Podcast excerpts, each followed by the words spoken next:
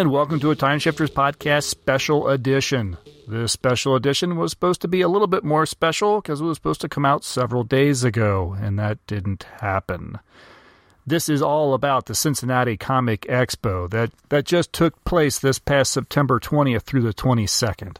This was another fantastic year. This was the 10th year of the Cincinnati Comic Expo. We've been going to it since year one.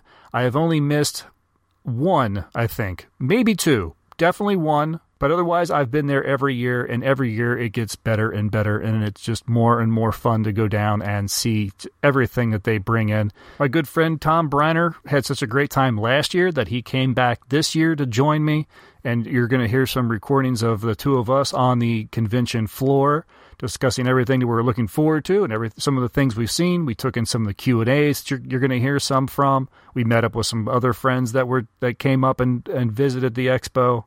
It was just an all around great time. It was a great weekend. Special thanks to Tom for coming and joining me. It was really a lot of fun. And I think with that, probably is as good a segue as any way to go ahead and just start with our first recording. This is Tom and I. We have literally just walked in the door. All right, we have just walked through the doors at the Cincinnati Comic Expo a little early. I mean, it is like 9:30 in the morning. We are we are VIP time. We are we are totally VIP. Uh, I should uh, mention we are here. I am here with Tom once again. We had so much fun last year that I invited him back again to join me on Time Shifters for the expo. Wouldn't miss it. Love Yeah. it. This is a that was a good time last year. It was. I'm hoping for a repeat this year. Absolutely. I don't know if I'll do the uh, forty dollars for a photo op thing again, but but you know, Summer Glau didn't come back. No, that's true. and that, that came up in my uh, you know on this day feed or whatever. And it was a good photo. So you, It you was got your fun- money's I did. I did. I love it.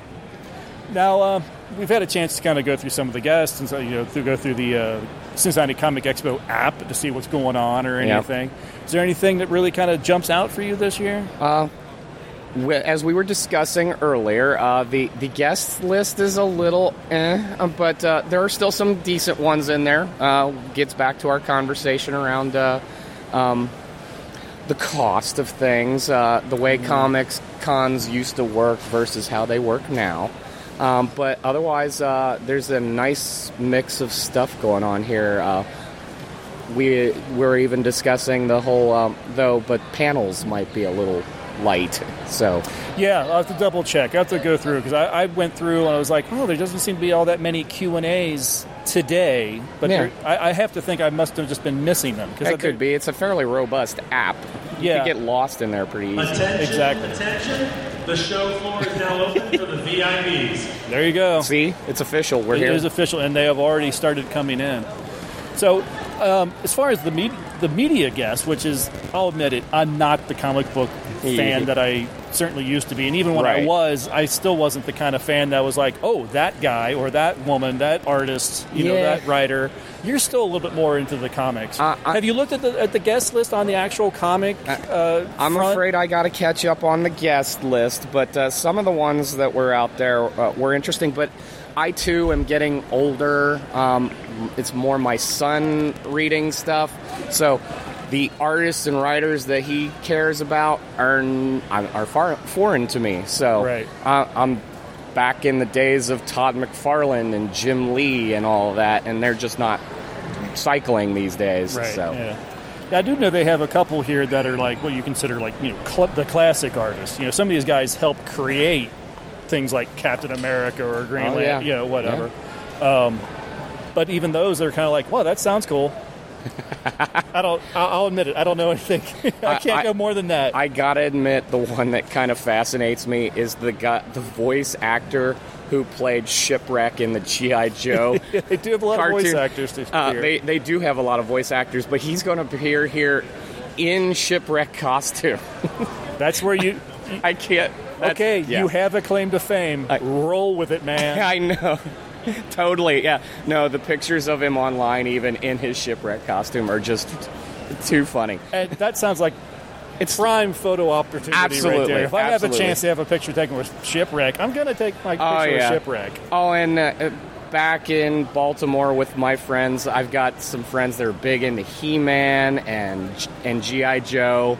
We had a big online nerdgasm over these uh, these rugs that they're now producing.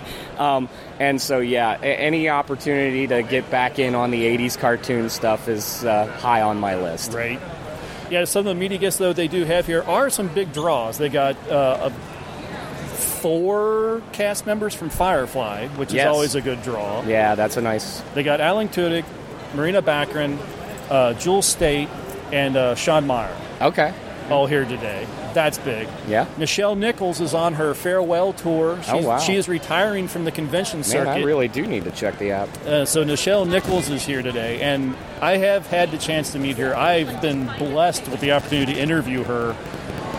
It's still one of the highlights of all the people I've talked to, of all the cons I've gone to. That is still like when someone asks, "Who was some, one of your favorites?" Oh, number one, Nichelle Nichols. She is grace personified. I Nice. just she is I have not had the pleasure, but uh, that sounds amazing. she is an absolute pleasure to be around. I tell you, um, interestingly enough, a rising star for me is an unlikely one. Is Wil Wheaton? Yeah. Honestly, uh, I have listened. I don't know to, if you call it rising star. Well, I know. think. Well, rising to me. Okay. Let- oh, I see. let- I see. rising You're to me. growing on him. I- yes. yes, yes. Or he's I- growing on you. I should say. yes, because I, I, I have listened to a number of books. Uh, um, what it, uh, Dancing Barefoot that he did. Um, all the ones that he's uh, done audio recordings for, like um, oh, Ready Player One and Right. Armada. Um, aside from being an excellent voice actor for that kind of thing. His books are actually very heartfelt, and it gave me a new perspective on his his time on Star Trek versus what it translated into his adulthood, and it was really interesting. So, having uh, listened to that recently, the fact that he's here is kind of cool. yeah. No. Yeah. And again, that's going to be there's go- that's going to be a long line. Yeah, Yeah. it will be a very long line. Uh, I, I, I don't know that I'll climb in it, but it'll be nice Yeah. that it'll just be here. Exactly. And if it's a Q and A that we can manage to, to, to Oh, get yeah. into, that'd definitely be one to check out. No, absolutely. I was just thinking there was a, oh Brent Spiner Brent Spiner, yes, is going to yes, be here. Which I've met him too, but it was not the best of circumstances. I didn't have a great experience. I didn't have the experience that everyone else I've talked to that have met him has had. Yeah. So it's it's kind of weird. I, I take it all with a little grain of salt when someone tells me how awesome and great he is. I'm like, really? But I think in my situation, it was just it was a bad situation. It may be. Um, you never know. Catch the guy on an off day or something. I, I think that's exactly what it was. I mean, that, interestingly enough, in the book that I listened to from Wil Wheaton, uh, he talked about uh, convention fatigue. Where you show up in their day is key. Right. yeah. So when you're doing this all day, it Yeah. gets a little long Yep, for them. I, yep, I'm understood. Oh, and interestingly enough, dating a uh, a fellow geek, um, I get the female perspective of these things now. Yeah, yeah, and nice. it, it's kind of funny because she's very much into the photo op part port and uh, and, and visiting with uh, the, her favorites, and then you find out who's maybe a little more handsy than others. Yeah, I hear those stories too. yes, yeah. I was a little. I'm not going to go into detail, but the, I was a little dumbfounded by some of the ones that I heard. Oh, interesting. Yeah. Yeah, yeah. We won't name names. No, this, we're not going to name this particular names. No, no, recording, no. I don't want to ruin the fantasy for anybody that might be listening. or, or ru- ruin the surprise. or the surprise. Uh, yeah, yeah. Women, watch your watch yourselves. yes. Yeah, no, I've, I've, I've definitely heard of a few celebs that pe- there there were a few husbands that were worried they weren't going to have wives by the time they got done with the photo op. Yeah, Yeah, no, that that's that was a little much for the ones that I heard about too. yeah. well, I think we should probably take a few minutes to actually walk around the floor and just kind of get the lay of the land and see what is what. Uh, a lot of it looks like even a lot of the vendors aren't actually ready to go. We got a couple Right. that still have tarps over their tables. VIP be damned. they'll, they'll wait. They'll wait till ten when everyone else gets up. I guess. Absolutely. Although that T-shirt booth looks pretty interesting.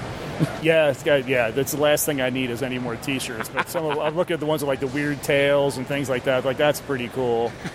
I know I'll end up walking out with a new print or something some Absolutely. today. I still have two from the last convention I went to that I haven't been able to hang up or put a frame on or Oh, anything yeah? yet. Yeah, Yeah. so Yeah, I bought them because I thought they would be really cool and everything, but they're a really odd size, so they're going to cost me an absolute fortune if I want to have them professionally framed. Uh, yeah, Because you can't find you can't find just the off the rack. No, Yeah. no, that, So- that's rough. Yeah. I think I'm probably going to spend a small fortune, uh, it's rather than a large fortune, and just maybe just have them mounted, like on some foam core. Or Oh, something. there you go. There you go. Yeah, but that's neither here nor there. Right. Let's go ahead and uh, Yeah, let's take advantage of our VIP privilege for the yes, moment. why, before it gets really crowded, we'll get a chance to really be able to see some stuff, and uh, with any luck, we'll get a chance to talk to a couple people. So Absolutely. let's get going. Cool. With that, we did some wandering around, checking out a couple of the vendors. Uh, not everyone was quite set up yet, but that's okay because it was panel time. It was time for the first Q and A, and the first one of the morning was with Wil Wheaton. Now, a lot of people know Wil Wheaton from his years on Star Trek: The Next Generation as Wesley Crusher. He's also become a staple in geek culture. He's shown up on Big Bang Theory. He's done his. He's got his new show, uh, Tabletop if you're in the geek culture at all, whether it be television, movies, or gaming, whatever, you know Wil Wheaton. It ended up being a very interesting Q&A. Now, this first question Wil came from the moderator. He asked Wil how it is that he even started in this crazy career. Um, Okay. Let's roll all the way back to the beginning. How, Okay. how in the world did you get into acting in the first place? When I was seven years old, my mother decided I was going to be an actor. Uh, it wasn't the thing that I wanted to do, and in fact, throughout all of my childhood, I consistently said, "Please don't make me do this. I don't want to do this. I just want to be a kid." And uh, it was real important to her that uh, that that she used me to live her dream, and and it was really tough. Uh, it was not what I wanted to do, but as it turns out, I was really good at it. Um, I was good at being a people pleaser. I have, uh, which is great when you're a kid in the industry. Like you just do what the directors tell you to do, and as long as you can follow direction, you never stop working because there's kids who can't follow direction. Um, I always wanted to be a storyteller. I wanted to be a writer. I wanted that's like that's what I wanted to do. So I loved using my imagination to build the parts of the story that were not in the script. I loved preparing characters and imagining where they lived and who their friends were and what their life was like. Um, and that kind of sustained me throughout my childhood. Um, I was 12 years old when I was cast in Stand By Me and uh, I was uh, I turned 13 during production, and that that was that wasn't the first thing that I did, but it was very much the beginning of like my career. Like that was the thing that kind of brought me to people's attention, and it was. Um, I feel like oh, you're very kind, thank you. Um, the, uh, both of you over there are great. I love you. You're really letting me down, and don't even try to bring it back around now because I know where you really stand. Uh, no, no, no, no, don't say save the sarcastic clap, sir. Um, uh, uh, but but Stand by Me was this terrific experience for me. I got to work with an amazing director who, for the first time in my career, treated me like a person instead of like a puppet to be moved around. Um, and uh, and I loved that, and I loved Rob Reiner, and I loved that movie, and I'm really proud of it, and I'm really grateful that it is part of my career. So yeah, that's an interesting way to start a career. One I don't think I've heard of in all the interviews I've done or heard. Not many have come up with uh, their parents made them do it. Uh, that ended up being a big issue for him as he went on in his life, and there, he talked a little bit more about that, uh, especially when he started uh, teaming up with the Next Generation cast. Um, and it wasn't really until Star Trek and the cast of Star Trek that uh, there were adults in my life who started to, to express concern about my personal well being. And uh, I am really grateful to the cast of Star Trek because they very much became my family. They loved me unconditionally in a way that my family of origin did not. They gave me love and support and guidance. They, they very much raised me. Those, those seven adults raised me and loved me and took care of me and shaped profoundly who I am as a person.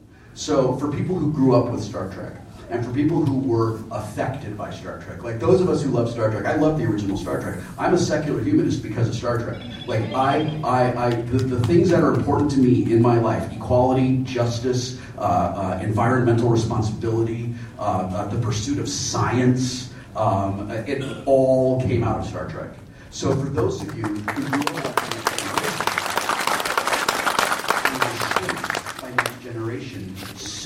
eye, but in a profoundly personal way from, from these actors.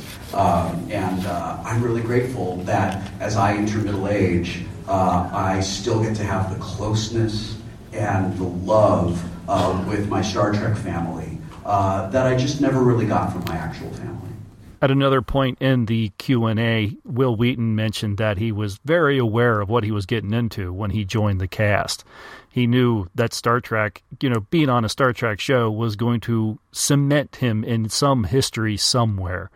The moderator picked up that and asked if he thought the rest of the cast felt the same way and has has some great behind the scenes stories, including a story of how well his interpretation of how it went that Star Trek was able to get more than one season. When you say you knew what you were getting into uh, in this into the Star Trek universe, yeah. do you feel like everybody on the cast had that no, not eyes open to that going no, in? No, I, no, I know that they didn't, um, and I know that that for some of them, particularly Patrick, uh, they expected the show to last one season and then just be done.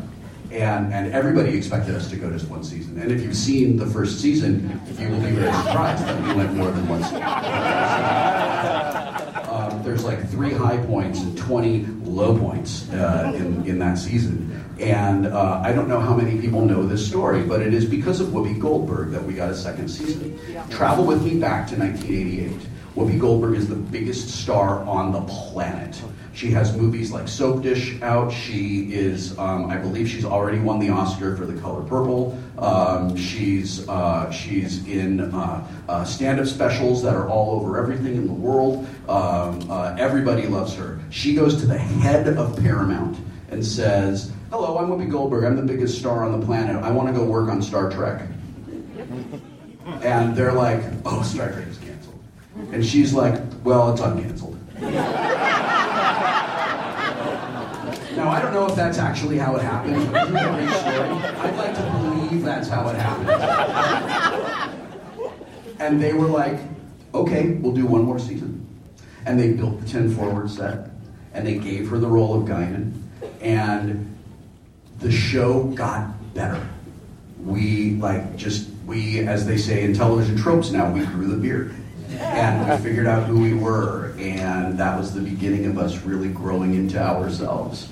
Um, I didn't think it would only be one season. I was like, it's Star Trek. It'll be on TV forever because Star Trek's amazing. So I mentioned his show Tabletop, which was not a show I was familiar with, uh, but it has been recommended to me by several people at the Comic Expo after it came up. But anyway, here's a, him discussing the uh, kind of the, the creation and the impact he feels it has. Um, when Felicia asked me if I wanted to do a show where I reviewed board games, I said, you know what's better? Like, the best way to review a board game is to play it. And I said that, and then it was just like, let me get these words out and try to keep up with my mind. And I was like, oh my God, it'll be like Jon Favreau's Dinner for Five meets Celebrity Poker, but with board games, and we'll have interesting people come in and they'll play board games with us. And people who don't play board games will tune in because they'll be excited about the celebrities. And people who love the celebrities are going to tune in because they love the board games. We're going to put more gamers in the world, and it's going to be amazing. And it turns out that we were right.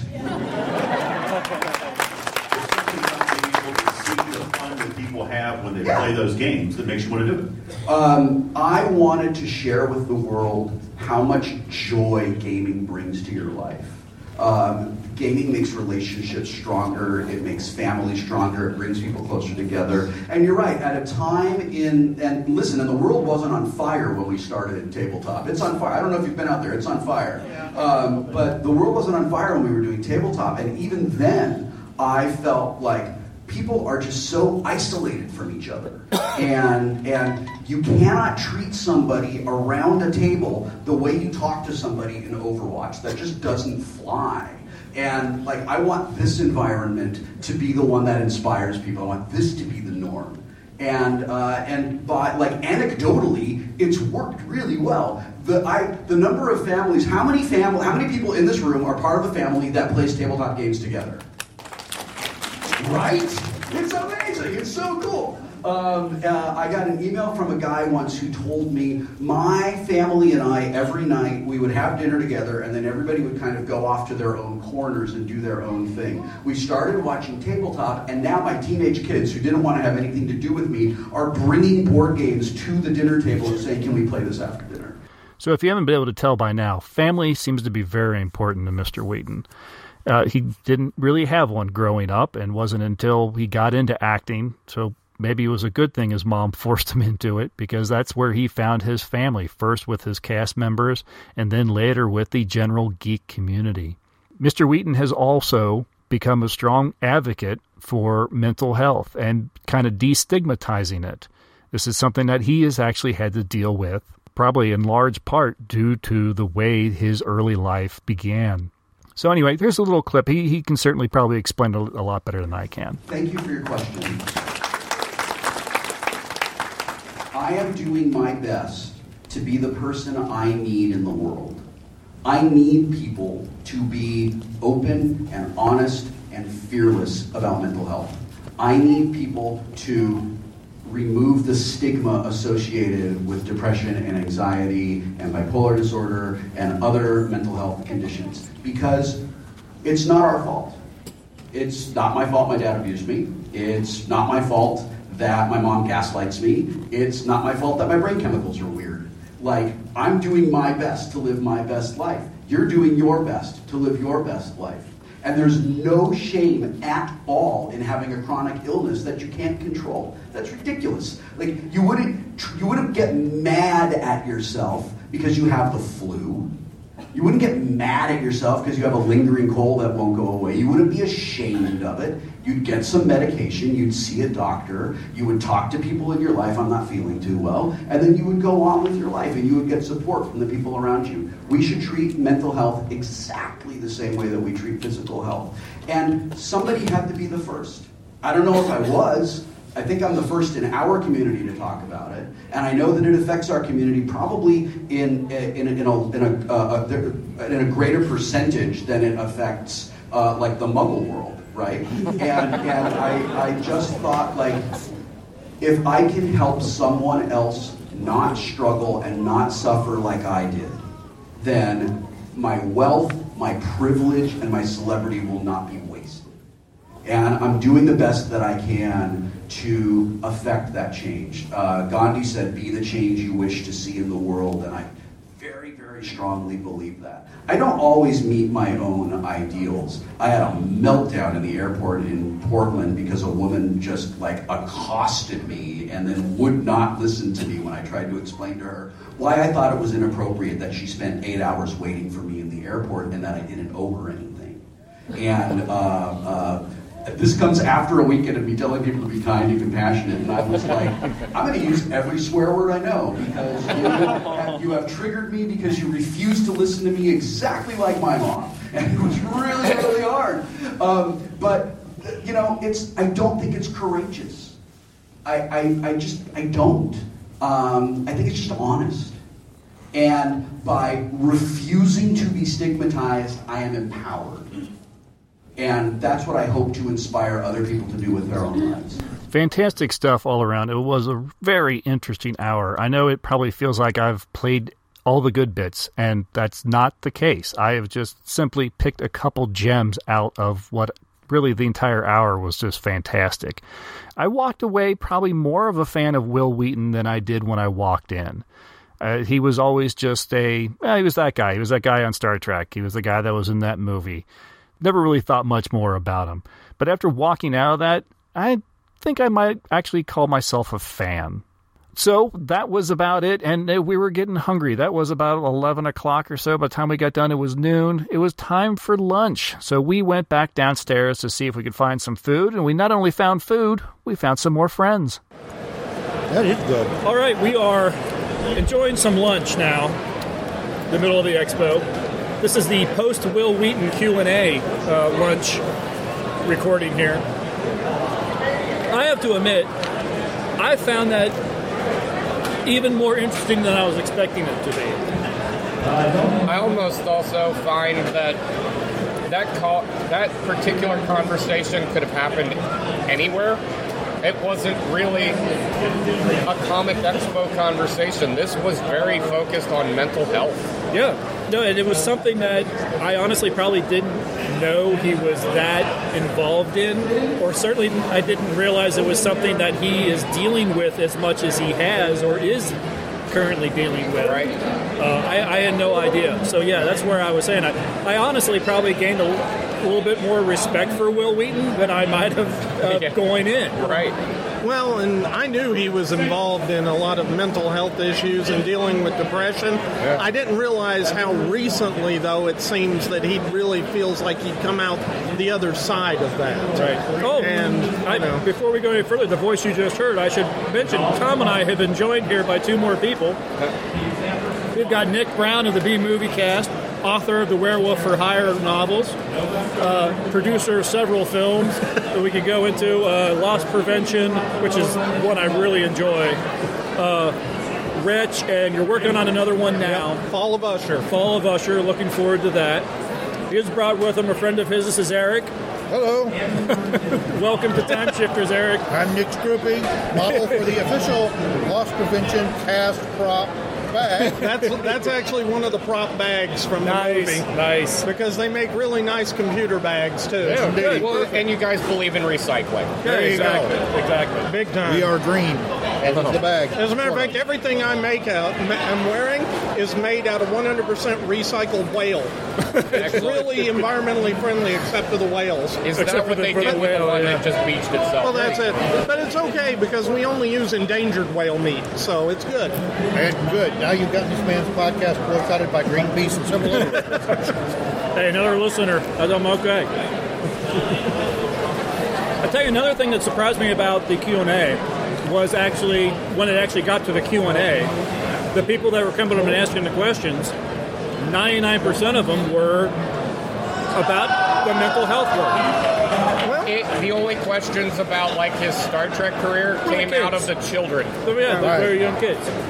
Well, and I think that's kind of appropriate because one of his comments was that dealing with depression and anxiety and things like that, there's probably is a disproportionate correlation between fandom and the attraction to that and mental health issues. Well- and that's not a negative thing. It's just Well, it's kind of a uh, it's a side effect. If it's something you're, you're dealing with mental health, you are more could possibly be more of the the shut in. I'm just going to sit around and watch TV and movies. I took that as a slightly different stance. Um, I think he was talking about actors and Hollywood. Oh, very I, possible. I, I feel that's the uh, environment that he's talking about where there's very possibly a large contingency of people that are they're Actually- having problems. You know, I that's a good point, Tom, and I think I'm not going to say you're wrong there because I know a few actors and some of them have uh, have been dealing with some issues. Well, and let's. If you think about what it takes to go in and be an actor, you are actively trying to be somebody other than yourself. You're seeking identity, you're trying to share identity. You may be even looking for your own path to your identity as you explore all these different characters. It's therapy on a stage. It sounds like listening to uh, Wil Wheaton is a little bit of what he went through. Yeah. Like he found family by doing it. Yeah, yeah, yeah. So, what have you guys thought of the show in general so far? Well, Seems like a really good show. It, it does look so far. I mean, we honestly really just kind of did a real quick walk around before we met up with you, and before Wil Wheaton, the, the his uh, panel was the first of the day. Yeah. So the doors opened at ten. His panel's at eleven. I mean, we're only just past noon. That's true. Yeah. So we haven't seen all of it. Certainly, we just kind of kind of did the peripheral walk. Wait, there's more? I thought this was the there's Wil Wheaton panel show. Yeah. No, we just did the peripheral walk, and uh, again, some fantastic artists. I'm, Oh yeah. every time I come to these these expos, these these comic cons, whatever show it is, it's always the artists that end up drawing me in. And there's some really talented people around here. Oh, definitely. And you know, one of the other things I love the creativity of all the cosplay that we see at these things. You know, it's just amazing. And we, uh, as we were coming in, we were in line behind uh, someone who did a Delenn from Babylon Five. Oh, I have Really? not seen that. Exactly. I, have keep an eye never seen. open. I haven't seen Babylon I- Five cosplay at any show. Yeah. And she Rare. was so happy happy that I knew who she was. Oh, I have That- got to yeah, find. no, But, that, okay. that would be amazing. And here's the thing, I don't ever really think about doing cosplay much, but if I were to do a cosplay, I would probably do Londo from uh, Babylon be, you 5. would make a great because Londo. I think I could make a good Londo and do the talk like this. The, the thing I'm totally amused by is my 10 year old son is in love with Londo. He thinks the character's awesome. Oh, he is. He's my favorite character in that show. And he hasn't even seen enough of the show. He just likes the purple outfit. Oh. Funny enough, me too. I've never seen it. And the teeth, I think he likes that they're kind of like a almost a race of vampires with really bad hair. Mm. Well, I'm just jealous of any race that has hair, so, you know. but that's the other reason I like Londo, because it really fits with my hairline. Well, yeah, no, absolutely. And you'll look great in the fantail. No, I think uh, the cosplay in general among the fans, I think is great. I think I love the, the different levels. Uh, you get everything from the guys that you could tell people have put in hundreds, if not thousands, of dollars and have gone for the perfection and whatever. And there's the others that are just like, I just want the theme. I just want the idea. The guy that we saw upstairs dressed as uh, uh, Matt Smith Doctor Yeah. with uh, the Cyberman handles, but he made it out of a styrofoam head. He just painted silver, some aluminum foil. It's like, no, it doesn't look like a Cyberman head, but you know exactly But what you know what it to is. be, Yeah. And it's great. You know, I think that's really And it clever. met his budget. yeah. Well, that's another thing. Not everybody has a thousand dollars to spend on, you know, preformed uh, armor for a stormtrooper outfit. or right? something. Yeah, not everyone can be here the 501st, right? Um, but okay, now on the subject of cosplay, though, what about that fella Tom that had the uh, Lost in Space set that he brought? really cool. That was That's that's, probably been the most interesting thing I've seen here. He's done a fantastic job. He's got uh, outfits that he had custom made to match the look In like Romania, yeah, Bulgaria, Bulgaria, Uh, go- Bulgaria. A, Bulga- a Bulgarian seamstress makes it and sends it back to him. It has to be. How do you how do you find a Bulgarian se- internet? Never mind. yeah. It has to be an interesting conversation with a Bulgarian seamstress. Yeah. There's this show in America. It's called Lost in Space. Well, that's probably Here's just now picture. airing there for the first time. Oh yeah, I know. That's like a first They're run like, we love new show, Dukes of Hazzard. Very funny, very funny.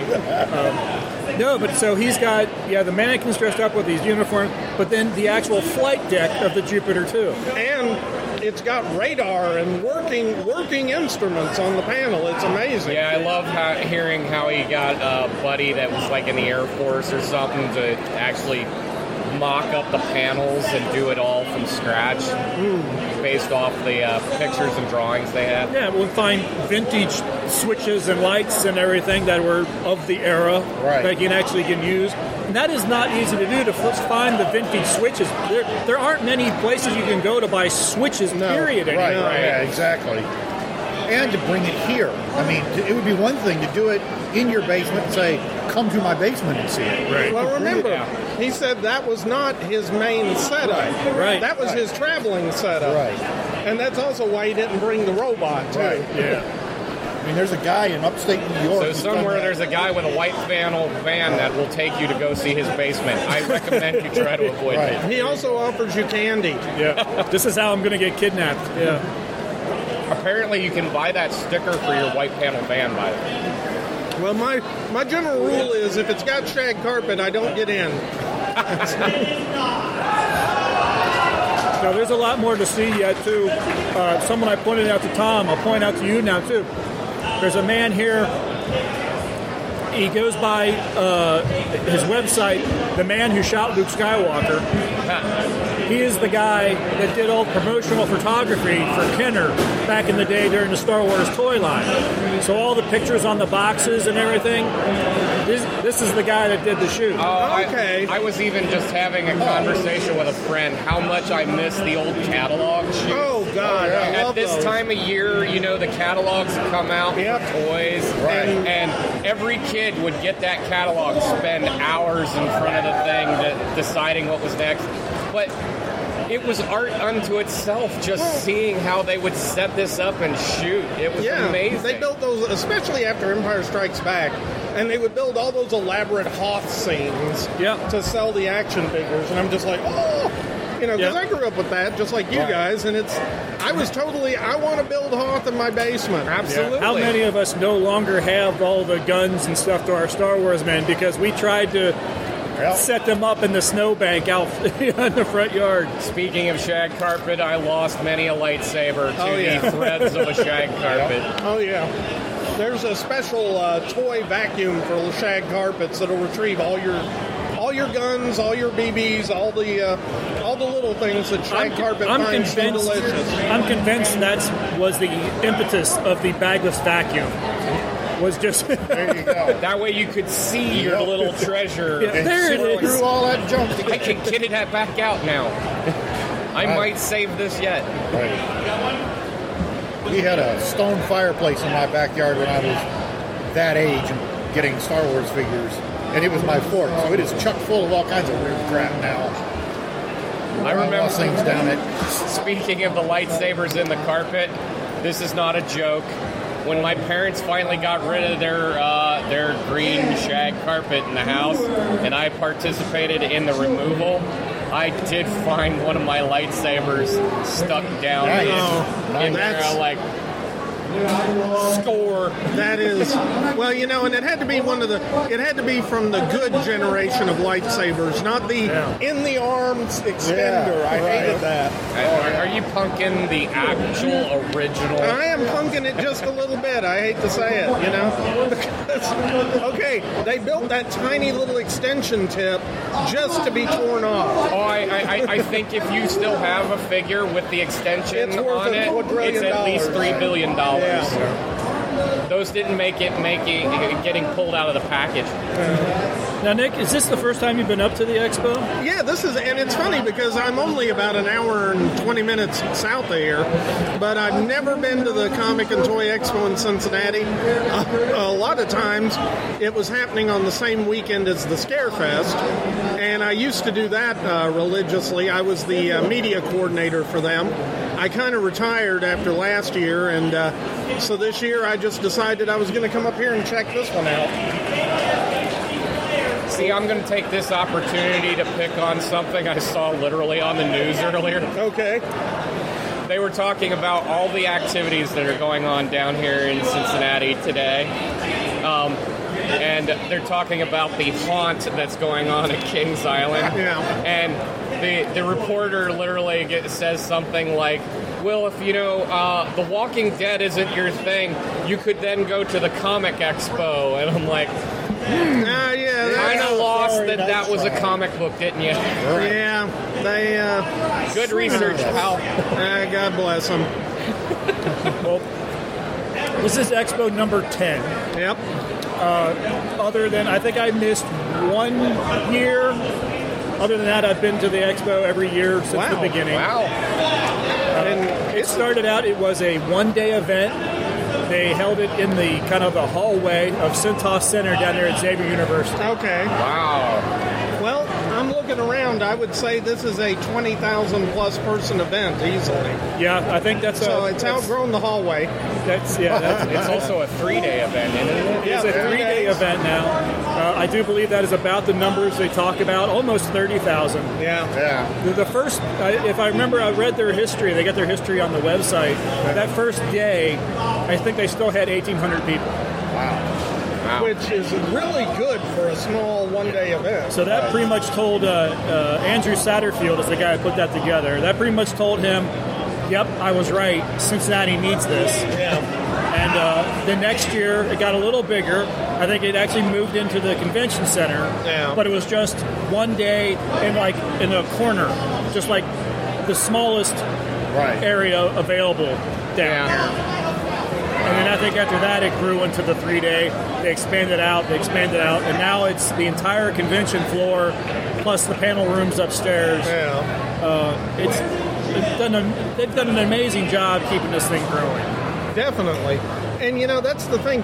You the comic and toy expos like this, you know, the Comic Cons, I think also have a real advantage because they can cross over so many different genres with what and who, what they attract as far as vendors, who they attract as far as celebrities, and you know who comes as fans.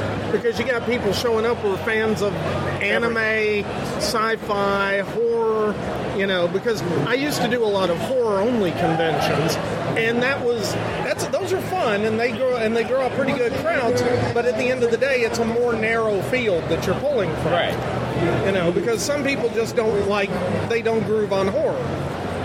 Well, and again, I've, and I said this before, I'm not into the comics as much as a lot of other people are. But it, even I kind of look at something like this and see it, that it's kind of grown to the point where it's, although it's called the Cincinnati Comic Expo, it's really getting to be less I- about the comics. I was literally about to go into it, it, it's this is a pop culture event. Yeah. Uh-huh. It, uh, comics is part of it, especially since we're in the age that the comics have finally caught up and they're Yep. feeding everything that runs pop culture. But it's so much more than that. I mean, like the panel that was coming in after Wil Wheaton, we didn't even really know what it was because it was a, it was more of a child thing, my something or another. Uh, but uh, um, but Yeah, we're yeah, not going to say it because we say it and say Right. it wasn't anything. People are going to like, "What are you talking about?" It's I like the know. most popular thing in the world. It was I- some. I it am- was something the kids today like, wasn't Yeah, it, Grandpa? My, My Hero Academia. Uh, okay. Um, I, I will acknowledge that I don't know everything in every facet of uh, pop culture. I'm not going to try. So, if this is the most popular thing ever and I have missed it, I will accept that I am a man in his 40s, and I, it's probably not my deal. Where, where, But the point is, is it had an enormous line, and it, I don't know that that has any cor- sort of comic origin. Well, it yeah, it really is anime pretty much strictly. And here's the thing.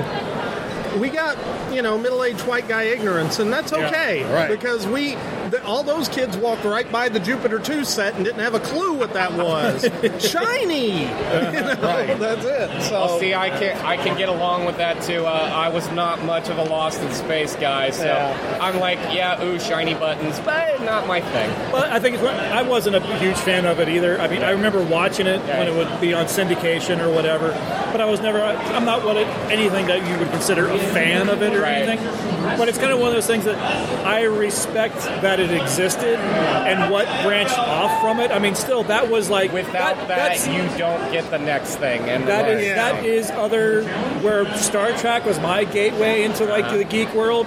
Lost in Space is somebody else's. Yeah. You know, uh, so so yeah, I acknowledge the the importance of this crazy little kid Yeah. show. You know, well, and it's and, and I which I know it didn't start out as a kid show, but you got to it turned into the monster of the week, the giant carrot monster. It was a kid show. All right. yeah. well, Well, they were competing with the Batman show, Right. Yeah. That was Yeah, yeah. exactly what why when they went color they made it kitschy because they saw Batman was doing well and they said let's go that route. By the way, happy Batman Day. Oh yeah, happy Batman Day! That's right. It's, Yeah. uh, 80th 80th anniversary birthday, of yeah. Batman. I'm going to neatly tuck back into some of the stuff that Wil Wheaton was talking about, which is while we may while we talk about these things that we don't know about, I would never be a gatekeeper to any of this. Absolutely Yeah, not. no, uh, that's It's awesome that all of this Yeah. is here because it all feeds on itself. It all gives everybody a place to feel they can it's all- celebrate the things that make them happy, yes. what gives us identity.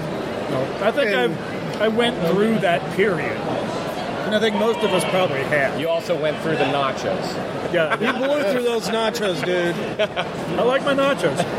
That's all right. Whatever the I like hell that sandwich was. I had was good. No, I um, I think we all go through that period uh, as we're growing up in our in our individual fandoms or whatever. When there's that that next iteration or whatever, where you go, oh, but that's not really, you know, that's not That's really. you in Star Trek completely. Well, no, I've I've accepted that there is newer Trek. It's just not for me. Right. And if you like it, I'm not going to sit here and try to tell you that you're wrong. I'm just going to, I I just have to say, it's not for me. There you go. Well, you know, you, you brought this up, and I, I think about this a lot because I talked to a lot of my peers about the new Star Wars movies, and a lot of my peers don't are not fans. They just, oh no, this is awful, blah, this is terrible. And my thought is, part of the problem is a lot of us who grew up and saw the original Star Wars. I saw it in the theater when I was seven. Same. And, you know, here's the thing there was a certain magic that occurred when I was introduced to that that will never occur again. Right. A, I'm too old, and B, I just don't see anything else coming that would do that. You're not seven and I'm anymore. not seven. Exactly. Exactly. But But you show the new stuff to a seven-year-old and now, they and they're think that's that moment. wow. Yeah. Exactly. Exactly. And the problem is, all of us, our generation, are looking for that same feeling from something that we aren't going to get it from. Well, so I just accept it and enjoy the Yeah, and, and here's what I would challenge anyone. We're all fans of this stuff. We have things and we want to relive the experience. Yeah. But what I would challenge you with is try the new. Try, Yes. especially in a world where um, we're remaking everything, rebooting everything. Uh, and, and, and it's a testament to the fact that the stuff that we love is loved by other generations. They Yep. want to do it again. It was a good story the first time. We want to do it again. Yeah. But look for the new. Yes. If you want to have that experience, find something new. Yes. And be open to it. And I'll add on to that if you're a creative, don't be afraid to do something just because nobody else has done it. Absolutely. Okay, do do your thing. As a writer, the key thing when I write is I write what I want to read. You know. Eric, any comments? How, how was we your need you sandwich? to calm down, Eric. You're talking too Yeah. much. How was your sandwich, Eric? The sandwich was excellent. All right, good. Good stuff. Kudos to them having uh, reasonably priced food at the uh, comic. Yeah. Yeah, definitely. Not bad, yeah. I spent way too many times buying an eight hot dollar hot dog, and it's Right. just Yeah. a hot dog and a bun. Yep. They have decent food here. Yeah, that was a, that was good food, and uh, They've done better in the pe- uh, they've done better in the positioning of the food than last year. Uh, Tom and I dealt with this last year, where it was like literally in the middle of the floor towards the back. Oh, my God. It's where everyone everyone goes down the main roads and they have to turn to go down the other roads. and then there's food. and then there's food. So people didn't know the difference between trying to walk down an aisle or getting in line for food. Oh God!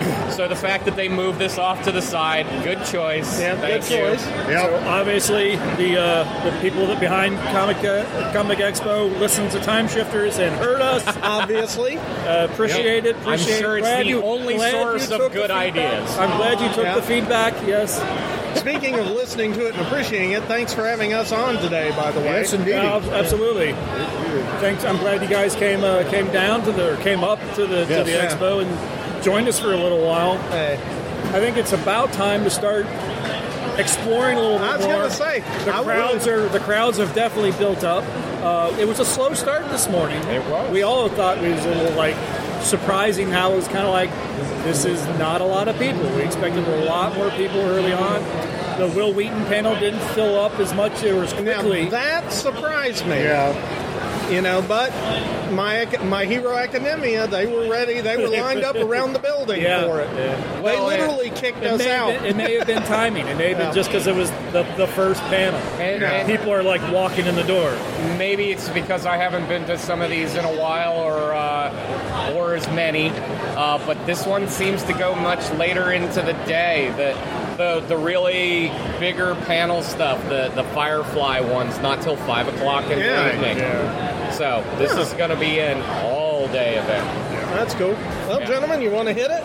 Yeah, I think we're ready. Yeah, absolutely. So uh, we'll be back uh, later with more. Well, more wandering, checking out more of the dealers, which are now in full swing. The artists. That was, is what always pulls me in is these people and their artwork. I always end up coming home with something. Well, almost always, I actually didn't come home with any real, nothing really big this time. But I came with a lot of business cards. So there's a good chance that something may end up on my wall. There's a ton of authors. Uh, I can't stop at every table because I want to buy every book because they all make them sound so interesting. Again, I take a lot of names, I take a lot of business cards. Doesn't mean these books won't end up on my shelf at some point. And then it was time for another Q&A. Another Star Trek celeb was there, Brent Spiner, another next gen, you know, Commander Data from Next Generation. But this first question came from an audience member and he asked him about his work on the movie Out to Sea. Uh, yep. Do you all hear that? Can you hear it in the back? Do you hear what he said? You understood it? I mean, did you get it in the back? No. I know you heard it, but did you get it?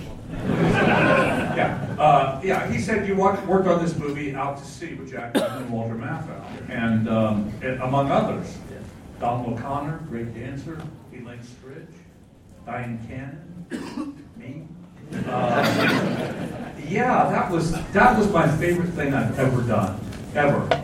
Uh, it was like dream come true to be able to work with those guys and just hang around them. And I can tell you, I could spend this entire hour just telling you out to sea stories and working with Jack and Walter.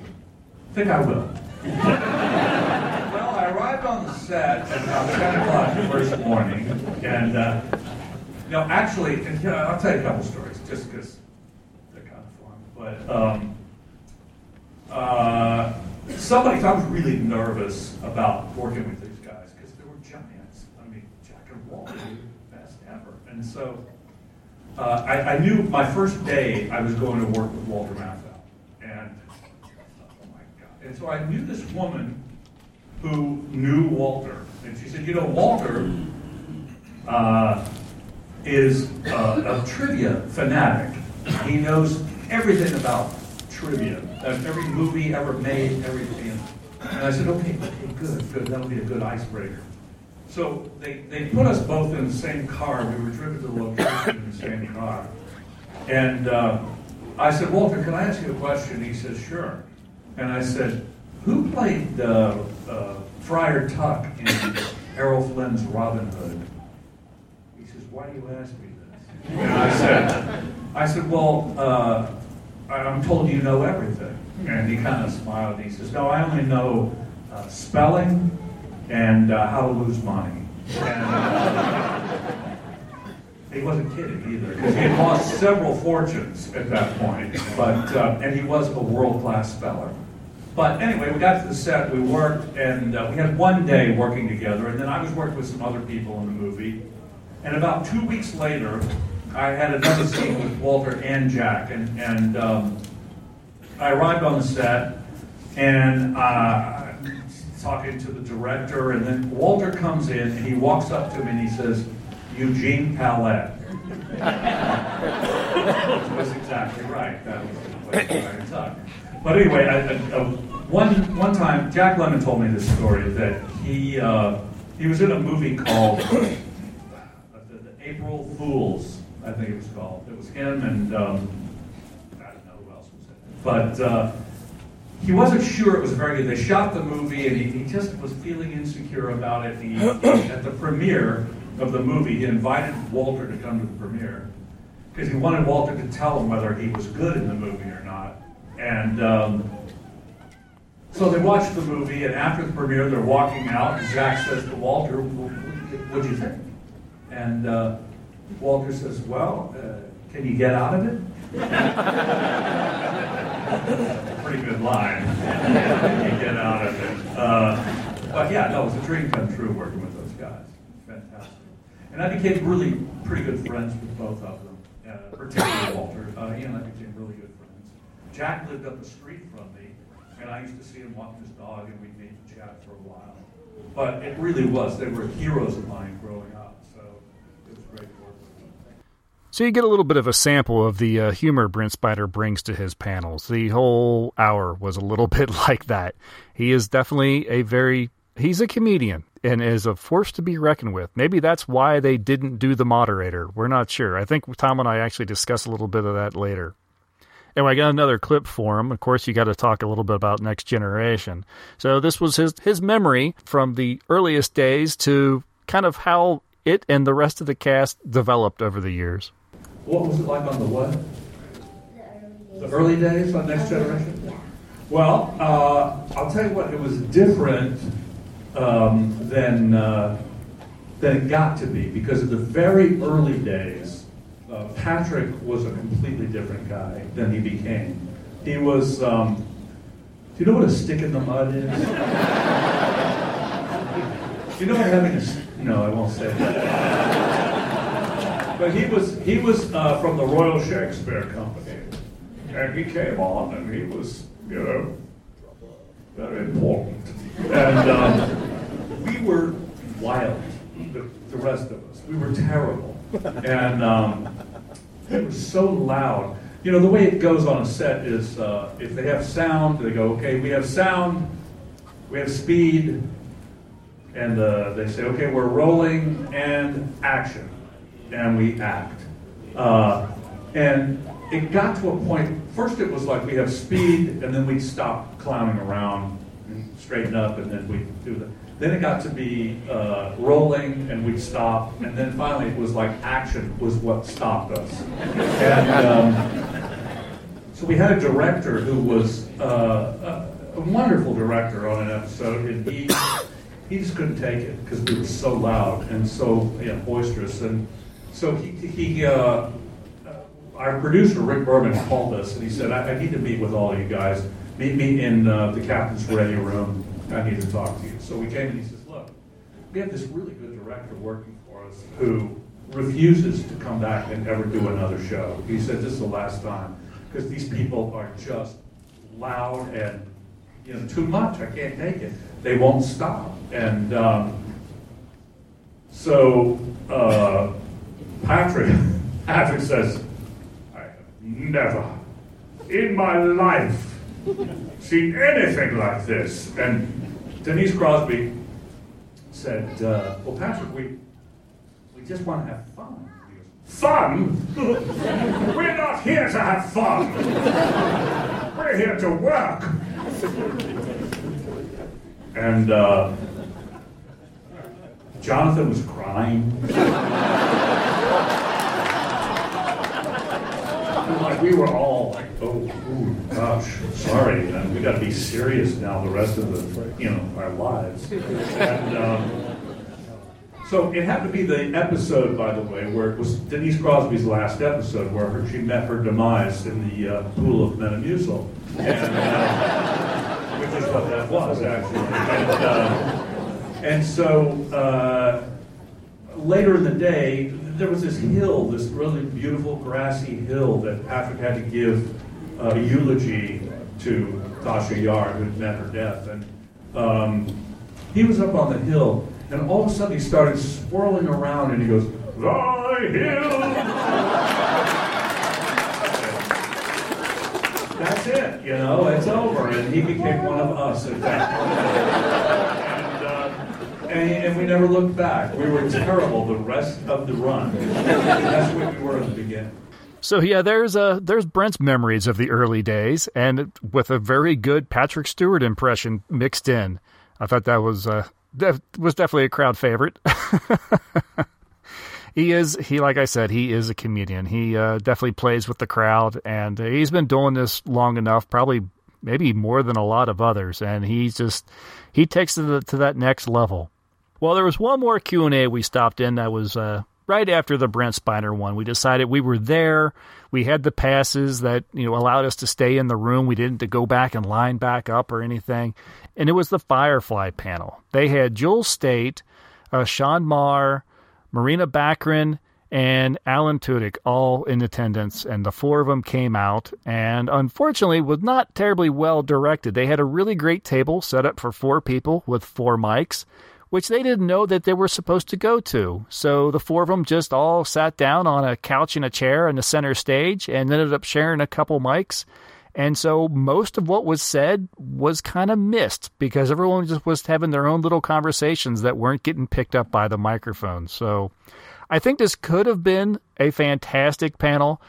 As it is, it turned out to be an okay panel just because we couldn't hear everything. But anyway, I got a little bit, and you'll definitely get some of the humor and some of the fun rapport between these four. And uh, yeah, well, I'll just play it and you can t- hear for yourself. Um, anyway, my question is what was your favorite part in shooting the movie Serenity. What was your favorite part? Serenity is what she said. Um, uh, this is a, uh, you get your gift. This is a DVD set of Monty Python.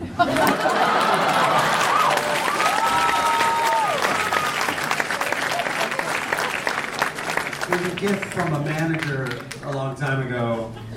They're all online. My favorite part of shooting it was um, uh,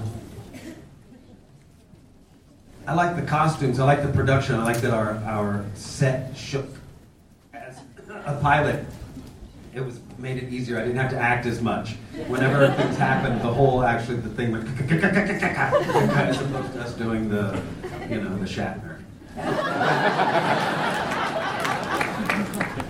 I liked the day that we were all out, um, and and it was the funeral scene, and we're all there, and Nathan lost his shit a little bit and did the whole baby Jesus thing. that funeral. I, I, can't repeat what he said because it was too good. Like it was. He just took the lines and changed all of them. and pointed out some kid who was taking a dirt nap with baby Jesus. It like- it's in the outtakes, I think. It was really funny. We thought he was he had gone out of his mind. We're all trying to stay stay in the scene, and it was very emotional. We're all crying, like in the scene, and and he started the book had died. He started making fun of it, and we're like, is he serious? Front and center, he's our hood ornament. Uh, rivers right on the ship. Yeah.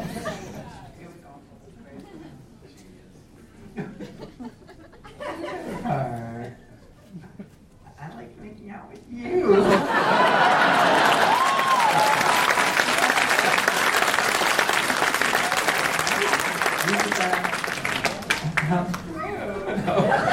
Jewel and I, we did like upwards of yeah, like so many takes, and Joss, Joss kept using the word hungrier. I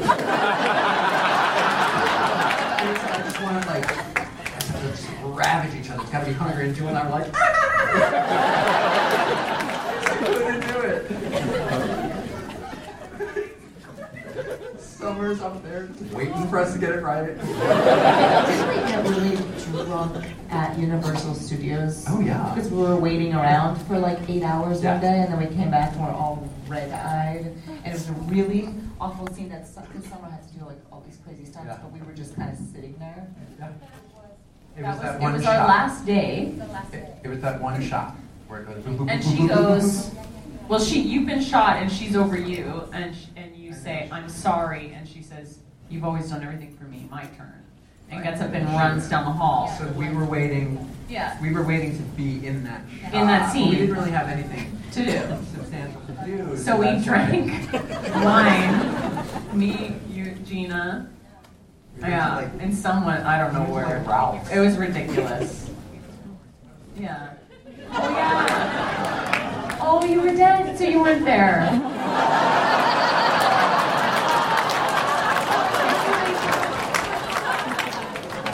That's right. Jewel, it's too soon. Spoiler alert. Spoiler alert. Uh, my my favorite part was the fact that we got we were so we were in Universal Studios basically, and being employees of Universal, we got to ride the rides whenever we wanted to. Do you remember when I made you go in the Van Helsing haunted house, and you were so mad? I hate haunted houses. I hate them so much. And there was this himself at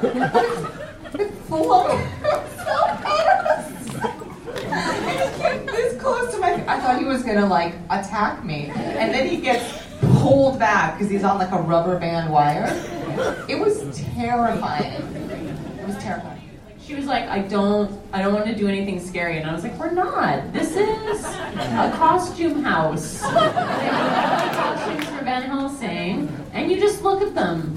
You just walk through and look at them, and then we got there, and you were like, you, I hate you, and it was great. That was my favorite part. Yeah, I should have mentioned Alan Tudyk had a bag of stuff. Uh, he admits most of it was just crap. Anyone who asked a question got a little something out of this bag. Sometimes there were just pages from scripts. Uh, he had a a, a receipt, a, a pass that got him into Juilliard or something for a for a speech. Uh, yeah, the woman that got the DVD set, uh, she got the first question and she probably got the best prize. Everything else was just, uh, well, it was crap, but he would sign it. So you got Alan Tudyk's autograph on some crap if you asked a question. So it was it was fun. I think if I ever get a chance to go to another panel with him, I will definitely do it because yeah, I think he, uh, I think that'd be a good time. So that was about towards the end of the day. We had said goodbye to Nick and Eric, and now it was time to kind of uh, you know make that last round and then say goodbye to the Comic Expo. Okay, we are recording. All right, we are back where we started this day. it has been a, a fairly long day. It is uh, six thirty ish, I think.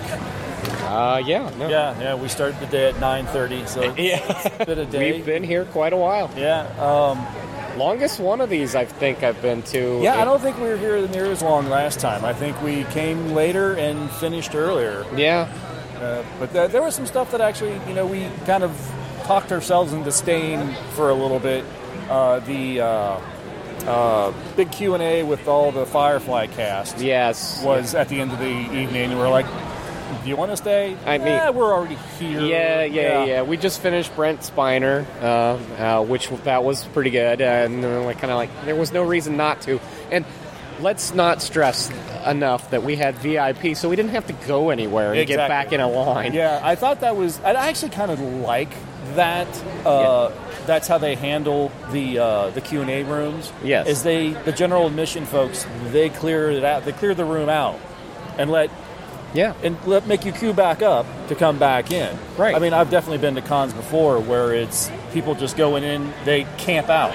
That's Right. where they sit the whole time. Yeah, they're- and they're you get enough people doing that, you know, it can kind And of ruin it for a lot of other people. Yeah, and then also for those that did actually spend the money, I mean, press credentials aside, if you've spent money to be here, It's a you want to feel a little Yeah. elevated. In Yeah, some exactly. way, I mean, so- the VIPs get they get in a little earlier, which, Yeah. as we saw, the con was like practically empty. Even the VIP, this is a big space, so Yeah. honestly, they could get like a couple hundred VIPs, and you're still not going to be stepping on anybody. Right. Uh, and you really get a chance to really get to all your stuff, all of the stuff, quick. Oh yeah.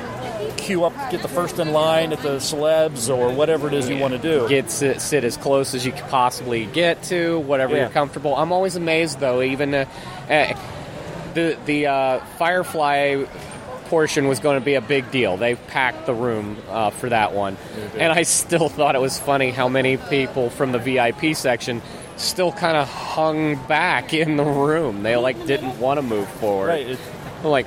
You kind of paid for the closer experience. Yeah, I, I, yeah, I find That that, was weird. interesting. I mean, I, when I go into it, I'm always uh, I'm of the thought that was like, well, I'm going to let first of all people that paid, Right, right, right, I- right. We are really blessed to, to have been Yeah. granted the press credentials, so Yeah, we, absolutely. we do So have access to the thing for free, right? Which is great, much appreciated. Cincinnati Comic Expo. Yes. So when I go in, it's kind of like, yeah, the front row. That's let let the That's for the people that actually paid for the privilege to be there. Yeah. Yeah. But uh, yeah, the, the fact that the, a lot of people come in and they're like they sit in the back. They, like, really? They still sit in the back. Uh, I don't know. I mean, it's the personality type in some cases and all that. They're still just as nervous to be there as even though they paid for the privilege to have that experience. So I find that uh, that's amusing to me. Uh, the Brent Spiner and the Firefly both were unmoderated Q and A's. They just kind of let them come out and do their thing. Starting with the Brent Spiner, I honestly think maybe could have well should have been should have been moderated. moderated. Yeah, I, I think you need a primer to the the, the whole thing. Um, start the conversation. Get the uh, get the personality that's up on the stage uh, kind of into it. Set a tone, set a flow. Get some good conversation going. That way, the questions that come out are also not quite as cold. Right. Yeah. Yeah, exactly. Like I think the reason the Wil Wheaton went the direction that it did is because the moderator, that one was moderated. The moderator started out talking to him about his work with uh, the mental health issues and stuff like Absolutely. that. Absolutely. And so when the questions got up there, that's where a lot of the it focus made was. it a more mature, more sophisticated conversation. It made it a conversation, Right. As opposed to, I just want to know, did you like something? Yeah, Uh, episode twelve. yeah, what the- yeah, yeah, Well, yeah, because that that was the part that uh, was starting to drag, and then they didn't do some technical things uh, during the uh, the uh, Firefly portion uh, because.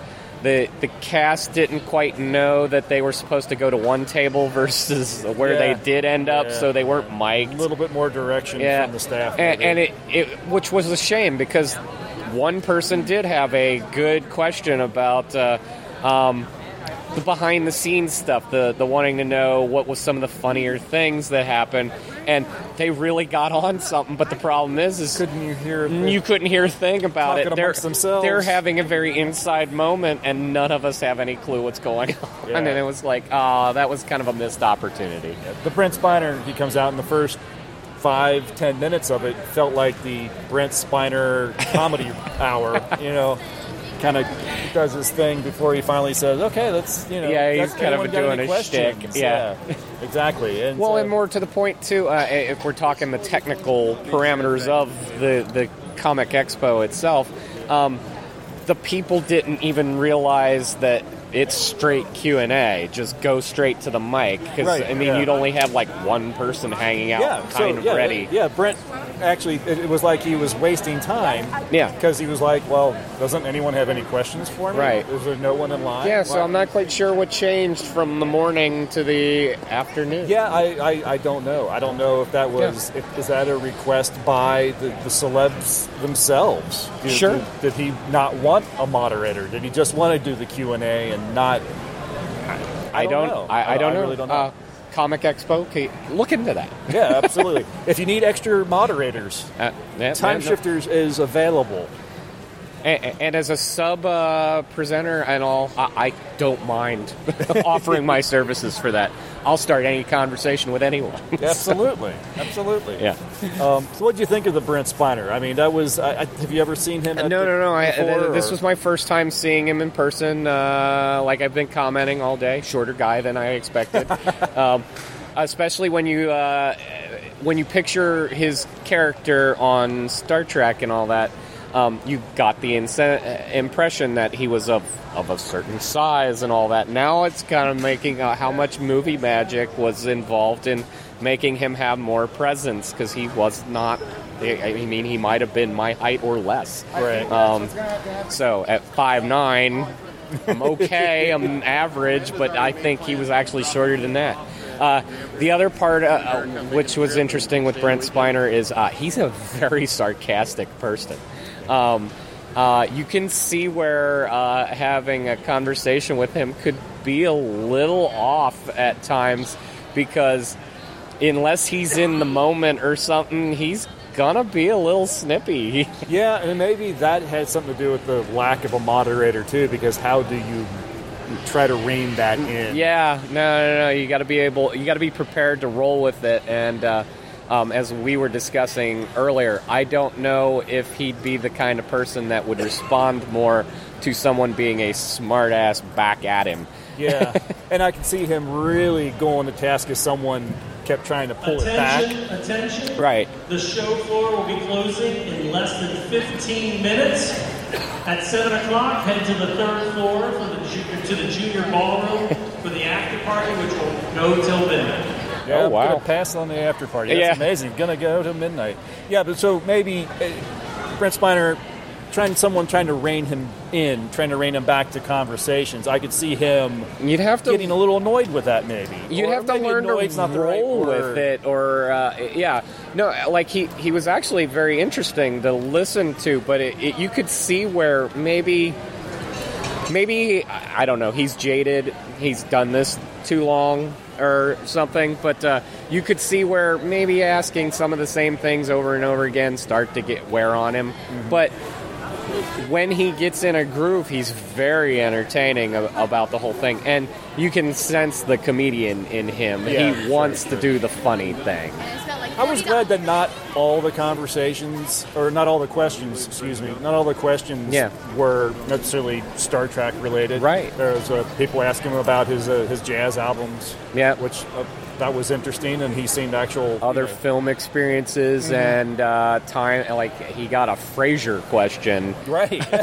uh, which led into a very interesting story with uh, time that he spent doing work with Kelsey Grammer. Yeah, So- for on a stage play. Right. Right. Yeah, it was really. And and I think that's what I'm loving more and more about these is it's well, Chris and I have been to a lot of these over a long period of time, starting back when we were lot- 16. definitely seen an evolution in the Right. con experience. Yeah, so they are becoming more sophisticated, more mature. People want to know really serious things or more in depth things. Even if they're not serious, they just want to know more about the experience of the actor being with other actors or the process or any of that. And it's less about did you like being that character? Well, do you think the internet kind of plays a part in this? Because now we have a lot more access to the lives beyond the TV shows that these people may be known for. I, I think there's a bit of that. Um, um, I think there's probably also a sense of that has worn out its welcome. Like uh, that's the stuff that still gets made fun of. That uh, the old con kind of stuff. That's the stuff that's satirical and all that. Mhm. So now I think it, it's more in vogue to have a more a deeper conversation. So you don't want to be that guy that asks the lame question. You want to ask the serious one. Yeah, So leave those questions for the little kids. yeah, You know, the- yeah, and and Is- then do you really go into space? I thought that was actually yeah, kind of cute. that was very cute. But uh, she was age appropriate for asking. Yeah, exactly. It's really rough when a thirty something asks that. yes. Um, but yeah, uh, the Firefly cast. Um, yeah, again, that one definitely could have used some moderation and They- a little bit of direction. They were they had a table set up, a mic'd table for four guests, which they didn't know that they were supposed to use. They came on and sat on the center stage on the couch and shared two mics. Well, right, because I think uh, the the folks that, that that were at least running the event, they only showed them out on the front stage, which Right. is the first thing they see, and there's chairs, so they sat in them. Uh, I felt Alan Tudyk was too funny because he Yeah, he was um, he uh, he made I, I he was both poking fun at the fact that they weren't provided any direction or any moderation Right. by having his own little version of a talk show that then the others made fun of him for trying to do. Yes, because they too were seemed a little confused that there was Oh, yeah. nobody kind Moraine of is running. there like, is Alan really moderating this? I mean, Yeah. they're looking for a moderator. Right, Well, they didn't even know that they weren't going to be moderated. Right. I'm not sure where that got lost in translation, but um, but yeah, uh, all the uh, talk of uh, how they uh, we couldn't hear some of them sometimes because they were sh- between four people they were sharing two mics, Right. And one of those mics would make it out into the question panel too. Yeah. So that was terrible. But all that aside, I just like their energy. Um, I like uh, how well they they react together. Uh, Sean was the, uh, funny because he's just the quiet guy, but he was the quiet guy in the show. So Right. it, you could see how um, they were they were well chosen for the parts Well that they cast. played. Yes, yes. And No, they definitely have a chemistry. You can tell that they bonded. Yes. It's amazing that you know, the show was only on for a season.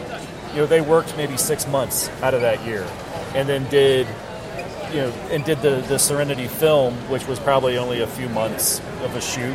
Right. And yet these guys have bonded to the point of, I mean, they hang out together. Absolutely. They used to hang out. To the, uh, it sounds like they often went out to Nathan's house. As they kept saying, "Remember we went to Nathan's house and you got drunk and fell in the hedge?" I, think, mean, I was starting to get a little worried for them the amount of uh, alcohol that was involved in the conversation. uh, but but at any rate, yeah, no. At this point, you kind of wanted the camera to follow them to the after party for the shows as much as you would have wanted to see the show. Yeah, Um, yeah. I think it would have been just as entertaining watching all of them play Pictionary together Right. as it would have been to see them act on the show. Yeah. Yeah, it's just a group of people that you thought I could have a lot of fun just hanging out with them. Yeah. Yeah. And they definitely seemed like they had a lot of fun and hanging out together then, and they obviously take advantage of it when they show up. Yeah. When all of them end up, or one or two, or two or three, or in this case, four of them all end up in the same con together. I thought that was uh, interesting uh, when they were asked uh, the question about um, when did you realize how big Firefly actually was. Yeah, that was a good And, question, actually. Uh, it was a good question, and to think they didn't realize that until they were at uh, San Diego on the panel while they're making the Serenity movie, and they realize when 3,000 people show up Well, to see it- them. and they said it, it was probably more. I think It they was- were probably in like the Hall H or whatever is Right. the famous one. So it was like five, six thousand people. All of a Right, and I'm sure it's standing room. Uh, it's probably standing room only at this point. Um, yeah, and they're, it, they're not aware that late. We are running We this show out. That's right. third floor junior ballroom at 7 o'clock for the after party that will last till midnight. Yeah, so that's probably a good cue for us to wrap this up Before Uh, we're hauled out of here. Yeah, exactly. Yeah, I, I think the, uh, the the VIP passes will only get us so much. You know, um, they will not let us stay after hours. Uh, well- what what fun could we have at a con after everyone leaves? You know, get out all the toys and play. You know. I'm gonna have a big transformer battle right here in the middle. I uh, real quick though, Yeah. just a few minutes. I mean, Yeah. What was your impression of the con overall? Um, you you actually did find some prints. You, Oh, yeah, you found no, a no, few prints. You you did more than I did as far as the purchasing goes this time around. Yeah, no, uh, I spent way more money way too quickly. Uh, uh, but uh, the thing I'm marveling at most is my biggest find here uh, has nothing to do even with pop culture. Uh, one of the artists had these wonderful, uh, uh, very uh, kitschy. Paintings of the Cincinnati area, icons in the Cincinnati area. And me being out of the area these days, I thought between the art that he's done and a little touch of home that that was awesome. So yeah, uh, and he, it was actually a really good deal. But uh, yeah, no, that's what I came away with was the stuff. The artists, uh, the artists are really amazing. There's some really neat stuff here. In fact, what the other artist that we really enjoyed, um, he, he's not really doing anything pop culture themed. They're No. they're very stylized, uh, all, like it's like paint splattered on canvas, only it's a poster. Right, Uh, yeah. So they have texture to them and all that. So that, yeah, that's what I'm taking away from this. That and the, um, as early as we got here, as slow as it seemed, it definitely got big fast. and and stayed steady because I mean we uh, it was slow. We went up to the panel. We came down. It was packed. Oh, yeah. We wandered around for several hours. We got lunch. We did everything. yeah. The levels didn't drop. Right. Not until we went upstairs again for another two late panels in Right. the afternoon. And we come down and you know it's six o'clock. Obviously an hour before it closes or whatever. Yeah, now the levels have, have started to drop. But Right. through that day, Well, and they dropped because everybody's upstairs. that's true. That's They're true. all in the comic or the the uh, costume contest right now, and, and that's after leaving all the other panels. Right. And the bigger, uh, more popular panels um, were all at the end of the day anyway. Yeah. So which I thought was a little a little odd to have put them kind of like some of your biggest draws right at the end of the day, but uh, you know, Well, maybe that's a maybe you know keeps people here. and, and going back to what we were talking around the lunchtime, Could uh, strategy. Yeah, well, maybe. Uh, uh, but what we were talking about around the lunchtime was uh, that uh, this isn't really about comic books necessarily. Like the big panels, they all involved. uh, Granted, there are comic book versions of Star Trek, and there are Yes. comic book versions of Firefly and Serenity, but the big uh, draws here were uh, from pop culture shows. Yeah. yeah. No, um, yeah, it's interesting, and I guess it'll always be called Cincinnati Comic Expo. Sure. but yeah, he's Why definitely ruin the grown- trend? Yeah, it, it's definitely grown beyond that. Uh, maybe they could Cincinnati Pop Culture Expo, maybe uh, for the year eleven. But you know, if it keeps the show going, keep, call it whatever you want. Uh, exactly, that's Yes, true. because either way, uh, this is my second year since I've not been in town since they started the thing. But my second year, I'd happily come for the third. Great, Uh, good. I hope you come back. Yeah. We I have every intention of coming back next year. Oh, excellent. Then, then I will come. I'll be interested to see what guests they pull in again, you know, um, and what right fest- festivities you know they they, they do.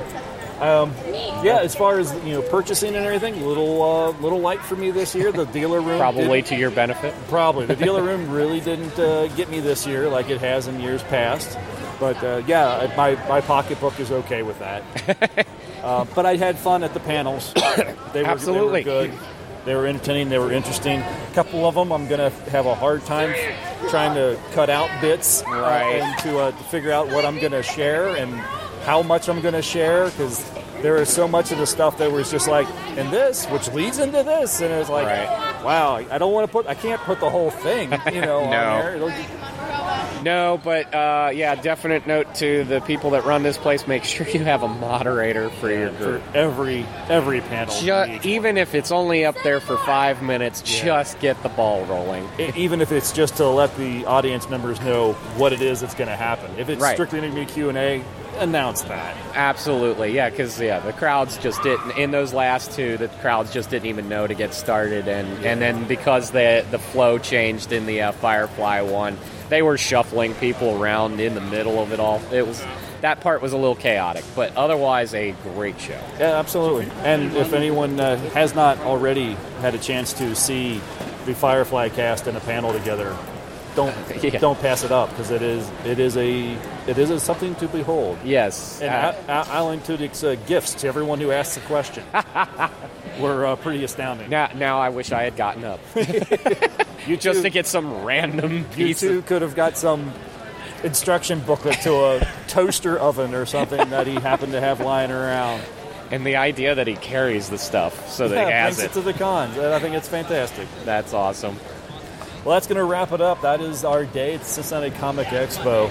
Uh, Tom, thanks for joining me again for this. Uh, Sure. yeah, I hope you come back next year. I will. Uh, I'll keep you posted. And uh, Barring some other event, yes, uh, I will absolutely make the drive back. excellent. And yeah, and thanks Cincinnati Comic Expo for putting on another great, great show. I mean, Yes. it's been a fantastic weekend. Yes, thank you for having us. So that's it in a nutshell. That is only, I mean, we just scratched the surface of the Comic Expo. If you ever get a chance to come to Cincinnati, do so. It's always in September. I actually think it's going to be a little earlier next year. I think it's the 11th or 10th, something like that. So it's in the first half of September instead of the last half. Come and check it out. I, I think you'll have a really great time thank you very much, Expo, for giving us the access, for letting us come down and wander around and, and, and sit in on these Q and A's. Always, it's just so much fun. Thanks again to Tom. Um, in case you're curious, Matt did go to the expo. We did not beat up while we were down there. You know, Tom and I spent so much time in the panels, we really couldn't get back down to the floor and meet up with Matt, but he was there with some friends as well. Uh, you'll hear a little bit more about that on our next uh, actual regular episode. We do talk a little bit about that at the beginning. So, yeah, so get that to look forward to. All right, thanks for listening. This has been a long one now, but I think it's good content, right? I mean, anytime you can hear stuff coming from the expo that you weren't there, I mean, that's that's cool, right? I hope you enjoyed it. We'll be back in uh, well, just a few days actually, and you'll hear Matt and I uh, discussing uh, the Stone tapes, kind of a spooky ghost story to start October. I'm starting to ramble, aren't I? All right, I'm going to say goodbye. Thanks for listening, everyone. We'll see you next time, and hopefully next year I'll see you at the Cincinnati Comic Expo.